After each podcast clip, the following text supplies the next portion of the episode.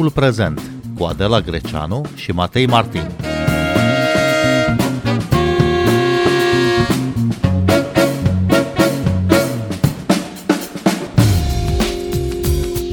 Bine v-am găsit! Noi suntem Adela Greceanu și Matei Martin și invitatele noastre sunt Andreea Rusu, directoarea centrului Filia. Bun venit! Bine v-am găsit, mulțumesc pentru invitație! Și jurnalista Diana Meseșan, bun venit la Radio România Cultural! Salutare, îmi pare bine! Vorbim astăzi despre violența de gen, pornind de la cele mai recente cazuri din politica de la noi amenințarea verbală și agresarea fizică a consilierei Felicia Ienculescu Popovici de către doi uh, colegi din Consiliul Local Mogoșoaia și așa zisa glumă pe seama viceprimarului de Brașov, uh, Flavia Boghiu, care a apărut pe contul de Facebook al vicepreședintelui Organizației de Tineret uh, a PNL Brașov într-o fotografie trucată cu un ochi învinețit. Cum vă explicați faptul că în România de azi politica se face și cu amenințări și agresiuni împotriva femeilor? Andreea Rusu. Cred că, de fapt, um, politica și politicienii sunt o reflexie și a felului în care arată societatea din România. Având în vedere că, oricum, în România, violența împotriva femeilor este de foarte multe ori normalizată, de foarte multe ori uh, vina este pusă asupra victimei și uh, avem uh, ca societate reacții de tipul uh, dar ea ce-a făcut, că doar nu o bătea degeaba, nu iese fum fără foc, bătaia este ruptă din rai. Atunci când ai aceste uh, reacții în folclor, când ai aceste reacții în societate, cred că um, era de așteptat să avem astfel de reacții inclusiv în politică. În schimb, ce deranjează cel mai tare este faptul că politicienii ar trebui să reprezinte cetățenii și cetățenele. Credem că faptul că politicieni, de multe ori parlamentari, de multe ori membri în guvern, fac glume pe seama supraviețuitorilor violenței domestice, fac glume cu privire la o infracțiune până la urmă, asta înseamnă că ei, de fapt, sunt în incapacitatea de a le reprezenta pe aceste femei. Și atunci cred că aceasta este problema cea mai mare. Și un alt lucru care ne-a deranjat foarte tare a fost, uh, și mă bucur că o avem uh, și pe Diana în uh, discuție, a deranjat foarte tare felul în care presa a preluat subiectul.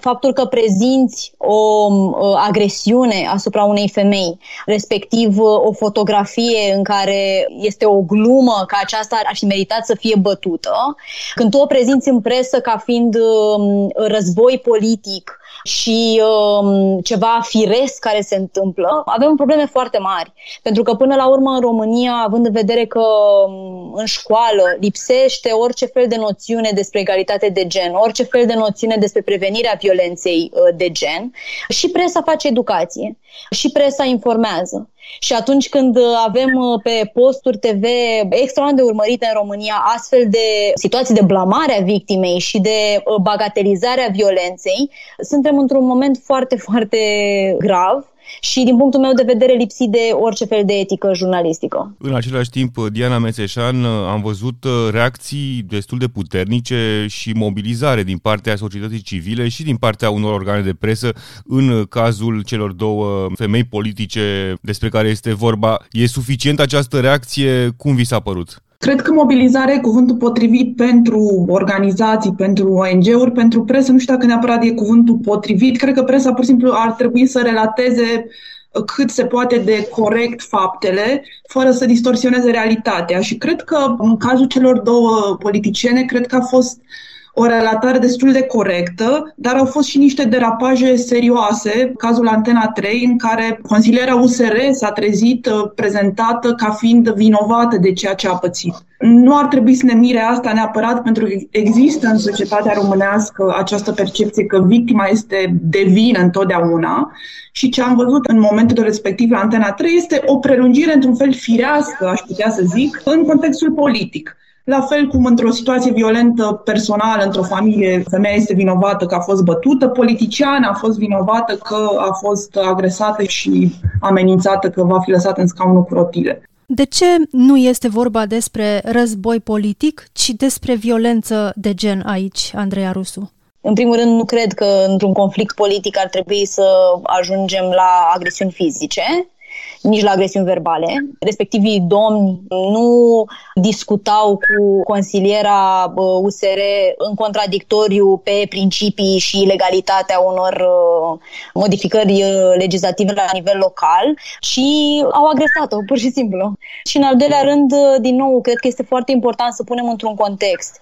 Având în vedere că în România, în continuare, marea majoritate a cazurilor de violență împotriva femeilor rămân neraportate, având în vedere că în continuare foarte multe femei victime ale violenței le este frică să meargă la autorități și să facă pasul de a ieși din această relație pentru că sunt judecate în familie, pentru că sunt judecate în societate, pentru că poate chiar polițistul le spune să se întoarcă acasă și să se împace. Cred că este extrem de important cum acești politicieni relaționează și cum se raportează unii la ceilalți. Și mai este un lucru foarte important. Suntem în punctul în care în politica din România în continuare sunt foarte puține femei, în special în funcție de decizie. De foarte multe ori există această opinie publică că politica este murdară și coruptă și femeile nu vor să facă parte din asta. Dar uh, uitați, poate acesta este un exemplu, cazul consilierei, mă rog, al doilea exemplu cel al uh, viceprimarei de la Brașov. Dar până acum au fost foarte multe situații în care femeile politiciene au fost desconsiderate și uh, tratate inegal exclusiv din cauza faptului că sunt femei. Să nu uităm cazul de acum câțiva ani în care o parlamentară a fost batjocorită de un coleg parlamentar că ar avea fotografii cu ea sau filmări cu ea în timp ce întreținea relații sexuale. Suntem într-un punct în care este atât de perpetuată situația asta și la final ne întrebăm, vai, dar de ce sunt atât de puține femei în politică și ar trebui să iasă, să iasă în față și să ia atitudine. E și problema mediului, care este extraordinar de misogin, din punctul meu de vedere, fără să, fără să exagerez în vreun fel. Diana Meseșan. Apropo de ce spunea Andreea, am făcut ieri un interviu cu Felicia Enculescu Popovici, care e consiliera USR Plus din Mogoșoaia și a ținut să precizeze de la finalul interviului că speră din suflet că povestea ei nu va descuraja alte femei să se implice în politică și cred că asta e pericolul, că dacă tu vezi că, uite, asta ți se poate întâmpla și nu auzim povești neapărat cu amenințări la adresa bărbaților că vor fi lăsați în scaun cu rotile dacă vor vorbi, da? Adică nu au pățit colegii Felice asta, ceilalți consilieri USR Plus, a pățit ea, da? Și atunci automat mesajul pe care tu îl vei înțelege ca femeie, ca fată, este că, bun, dacă intru în politică o să pățesc asta și de ce ai vrea să-ți asumi treaba asta? Și atunci, cumva, genul ăsta de povești e foarte important, dincolo de faptele, în de cum sunt analizate în societate, ca să nu producă efecte de gen. Dar care este, de fapt, amploarea fenomenului violenței împotriva femeilor în România, Andreea Rusu? Avem uh, cele mai recente date pe um, anul trecut, pe 2021. Ce ne-a bucurat la acestea este faptul că um, am observat că suntem în continuare pe un trend ascendent în care raportările la autorități cresc, ceea ce pe noi ne bucură. Pare paradoxal că ne bucurăm, dar noi ne bucurăm nu pentru că crește violența, ci pentru că cresc raportările. În 2021 față de 2020 au fost uh, cu 30% mai multe ordine de protecție emise, au fost, uh, din păcate, în continuare în jur de o treime dintre ordinele de protecție încălcate de agresori. Din acest motiv, tot repetăm uh, necesitatea rățărilor electronice de monitorizare a agresorilor și, de asemenea, în 2021 față de 2020 au fost și cu aproximativ 25% mai multe intervenții ale, ale poliției. Repet, violența împotriva femeilor uh, este un fenomen extins în România, la fel cum este în toate statele din lume. La ce trebuie să ne uităm, de fapt, este la modul în care uh, autoritățile statului sprijină sau nu supraviețuirea violenței domestice să își obțină drept dreptatea și să mm, iasă din aceste relații. Întrebarea ar fi aici uh, cum treci de la relatarea unui eveniment, de la faptul divers la un fenomen, Diana Meseșan. Nu credem că sunt doar niște povești disparate. Da, cred că asta e meseria presei și felul în care reprezentăm poveștile astea Cred că de multe ori presa a greșit aici și a arătat că violența împotriva femeilor se limitează doar la anumite categorii sociale, doar femeile sărace de la țară sunt bătute de către soții lor needucați și așa. Și atunci, cumva, genul acesta de povești, fiind foarte mult repetate, au ajuns să fie văzute ca un fel de standard și ca singurul fel de povești Asta e ceva fals, pur și simplu. Violența e super răspândită și de aceea presa e important să arate diferite tipuri de situații. De exemplu, noi la Libertatea, eu lucrez la ziarul Libertatea, Am publicat un caz despre uh, o judecătoare din București care a fost urmărită, hărțuită de către soțul ei și a produs mult mai mult uh, rumoare și impact printre cititori pentru că lumea era uimită la modul cum poate și o judecătoare trăiește așa ceva, da, și o judecătoare poate să treacă prin așa ceva, la fel cum două politiciene pot să treacă prin așa ceva. Și aici e foarte important să arătăm diversitatea acestor tipuri de experiențe în rândul femeilor ca să nu generăm alte prejudecăți, pentru că e foarte ușor să rostogolești niște prejudecăți la infinit. Și e foarte ușor să zici, e, violența apare doar la sat, apare doar în familia X sau la vecinii mei care sunt mai săraci sau needucați, dar nu o să pățesc asta niciodată. Iar asta e și o formă de protecție personală, pentru că în felul ăsta te liniștești pe tine și spui că tu sau fica ta sau partenera ta nu va trece prin asta niciodată, noi suntem protejați. Iar o altă chestie care mi se pare foarte importantă ca să rămânem la cazul celor două politiciene, ambele au spus că le-a fost frică să nu fie văzute ca niște victime. Deci mm. Flavia Boghiu, care este viceprimarul Brașovului, adică, atenție, o funcție importantă, a spus următorul lucru. Am ales să-mi văd de treabă și să nu vorbesc despre asta, să nu pară că mă victimizez, deși am fost urmărită, hărțuită și amenințată de un an și jumătate. Mie asta mi s-a părut extraordinar de gravă declarația asta și importantă, pentru că e vorba de o alegere pe care ea a făcut-o. Nu o să vorbesc despre asta pentru că nu vreau să fiu văzută ca o victimă discutând cu cealaltă consilieră, Felicia, am întrebat-o tot așa, au mai existat amenințări înainte de acest eveniment care a fost văzut de către toată lumea și a zis, da, au fost alte evenimente care au condus la această întâmplare finală. Și am zis, ok, de ce n-ai vorbit despre asta? Sau ai vorbit despre asta, ai încercat să vorbești, să faci faptele cunoscute? Și a spus că da, a vorbit, nu a spus uh, efectiv cât de nasol, a fost totul, a vorbit într-un fel sau altul și reacțiile au fost următoarele. Femei au scris pe pagina ei de Facebook, smiorc, smiorc. Adică te plângi, ești o plângăcioasă și tu ar trebui să te întărești, ești într-o lume politică dură, lumea bărbaților e dură, lumea politică e dură, trebuie să fii și tu ca un bărbat. Și atunci mesajul este că dacă tu vrei să ai acces într-o lume a bărbaților, cum e văzut în lumea politică, trebuie să-ți reprimi emoțiile, trebuie să nu vorbești despre experiențele tale, să taci, basically. Asta e. Și prin tăcere, evident, vei ascunde și tu abuzurile prin care trăiești, ceea ce e destul de problematic și trist, ai zice. Ca jurnalist care relatați despre asemenea cazuri, cu ce tip de comentarii uh, vă confruntați? Uh, ce vă scriu cititorii în uh, forumul articolului? Cred că foarte multe comentarii sunt despre faptul că se exagerează, că și bărbații suferă, că violența este îndreptată și împotriva bărbaților, de ce nu vorbim despre asta?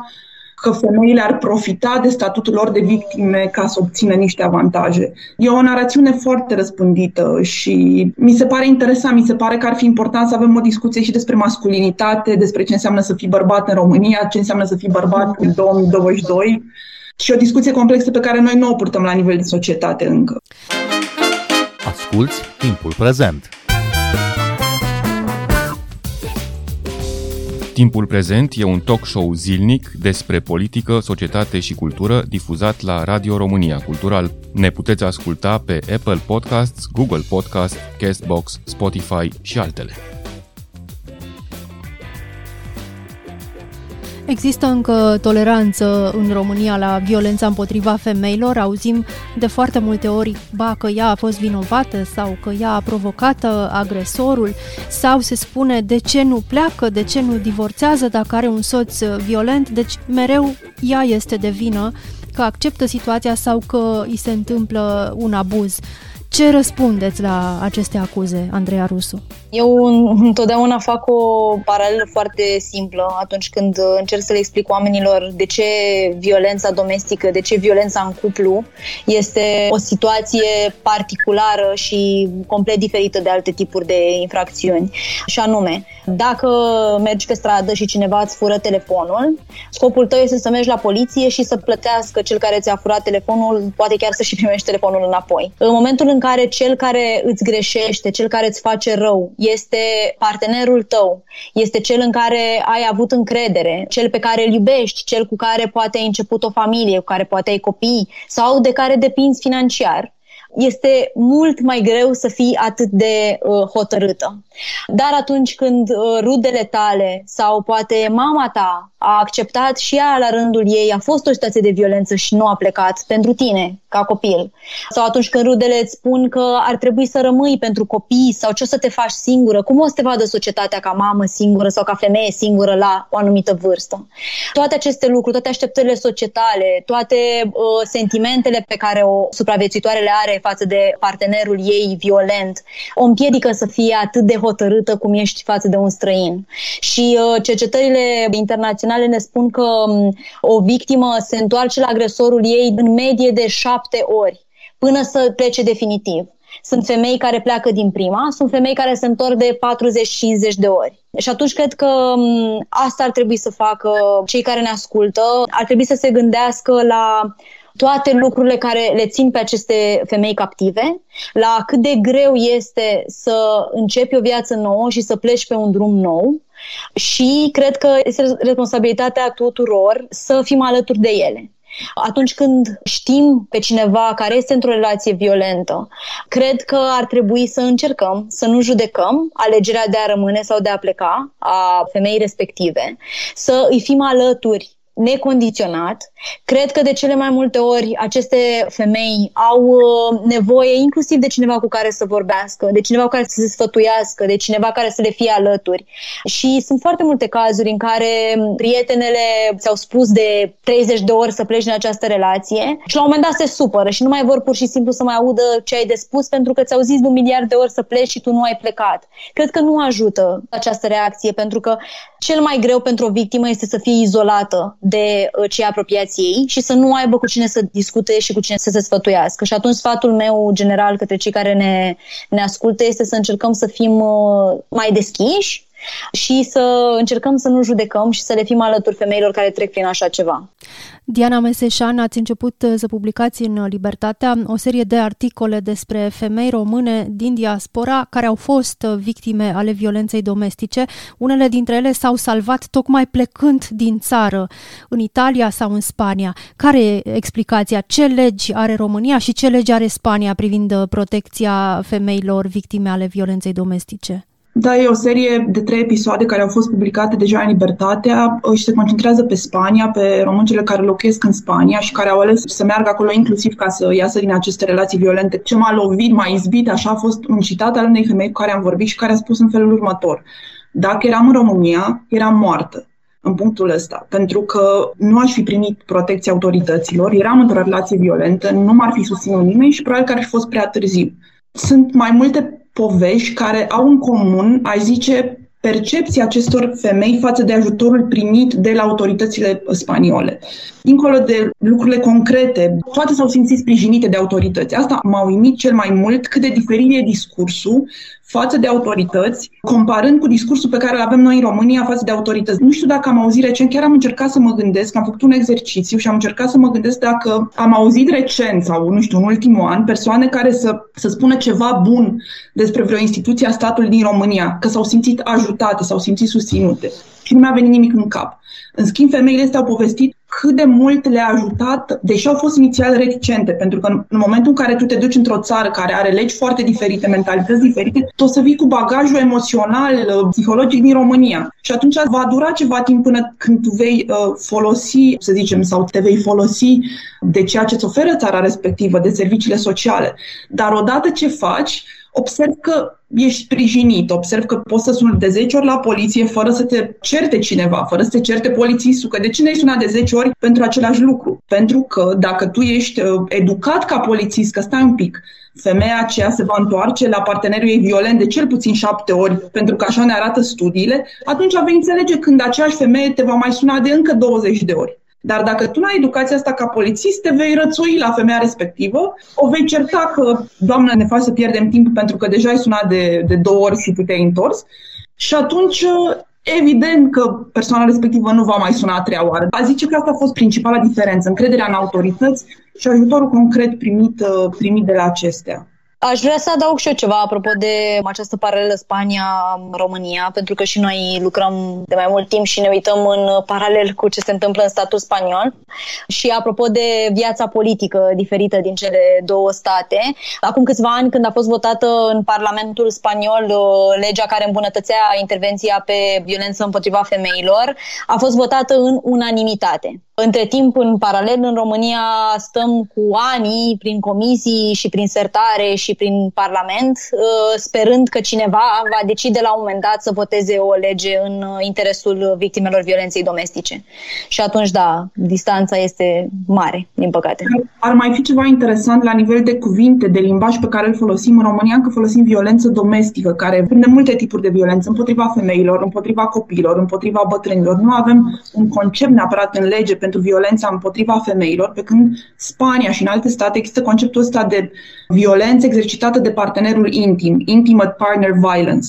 Ai putea să zici, ok, ce importanță are să spui așa sau așa, dar cuvintele contează. Ori în momentul în care noi spunem, uite, există acest tip de violență care se întâmplă frecvent, care e violență exercitată chiar de către parteneri împotriva femeilor, realitatea respectivă e adusă în fața oamenilor. Da? Prin acele cuvinte devenim mai conștienți că femeile se confruntă mai mult cu violență decât bărbații, poate. Cumva e important să avem cuvinte cât mai specifice pentru diferite tipuri de violențe și Spania are. Și asta a ajutat și la conștientizarea în rândul populației pe tema asta. În Spania, legea s-a schimbat la presiunea femeilor care au ieșit în stradă după ce o femeie care a vorbit public despre abuzurile prin care a trecut zeci de ani a fost omorâtă de fostul soț. La noi nu s-a ieșit în stradă, deși în fiecare an sunt omorâte femei de parteneri sau de foști parteneri. Cum se explică lipsa de interes a oamenilor pentru această problemă a societății românești? Andreea Rusu. Eu uh, aș fi un pic mai optimistă. Noi în fiecare an, în octombrie, facem un marș uh, împreună pentru siguranța femeilor. Uh, este adevărat că în Spania protestele de stradă, protestele de 8 martie, sunt cu zeci de mii, sute de mii de femei dar cred că este și o cultură democratică mai îndelungată. Cred că arată un pic altfel societatea. Se vorbește foarte mult, cum spunea și Diana, se vorbește foarte mult despre gen, despre egalitate de gen, despre violență de gen. La noi cuvântul gen în sine este o problemă existențială care lansează supărări și acuzații de sexomarxism și mai știu eu ce. Ce ne-a bucurat pe noi uh, înainte de pandemie, pentru că ne-a cam stricat planurile cu adunările publice, a fost faptul că am reușit în câțiva ani, încet, încet, să scoatem din ce în ce mai mulți oameni în stradă. În 2019 am fost aproximativ 2000 de uh, persoane în București în stradă pentru siguranța femeilor și particularitatea acestui uh, protest pe care noi îl organizăm este faptul că um, este un protest proactiv ieșim în fiecare an și să ne strigăm uh, solidaritatea față de victimele violenței domestice, fără să fie propriu-zis un protest care pornește ca reacție la o crimă sau uh, o situație particulară. Cred că este un, un lucru bun că reușești să scoți și 2000 de oameni în România în stradă pentru ceva proactiv. Dar da, cred că suntem destul de departe, dar eu sper că în momentul în care vom uh, termina cu pandemia și cu restricțiile care sunt în momentul de față cu privire la adunările publice, eu sper că publicul nostru a crescut și mai mult decât în 2019 și îmi doresc uh, ca data viitoare când vom putea să facem acest marș față în față să fim 5-10 uh, mii de persoane în stradă în București. Poate visez, dar uh, măcar în sensul ăsta să fim optimiste, pentru că cred că contează foarte, foarte mult solidaritatea și exprimarea sprijinului nostru către femeile care trec prin așa ceva și să subliniem faptul că nu sunt singure sigure că au oameni alături care le-ar sprijini la nevoie. Andreea Rusu, Diana Meseșan, vă mulțumim pentru această discuție. Mulțumim! Mulțumim! Noi suntem Adela Greceanu și Matei Martin. Ne găsiți și pe platformele de podcast. Abonați-vă la timpul prezent pe Apple Podcasts, Google Podcasts și Spotify. Cu bine, pe curând!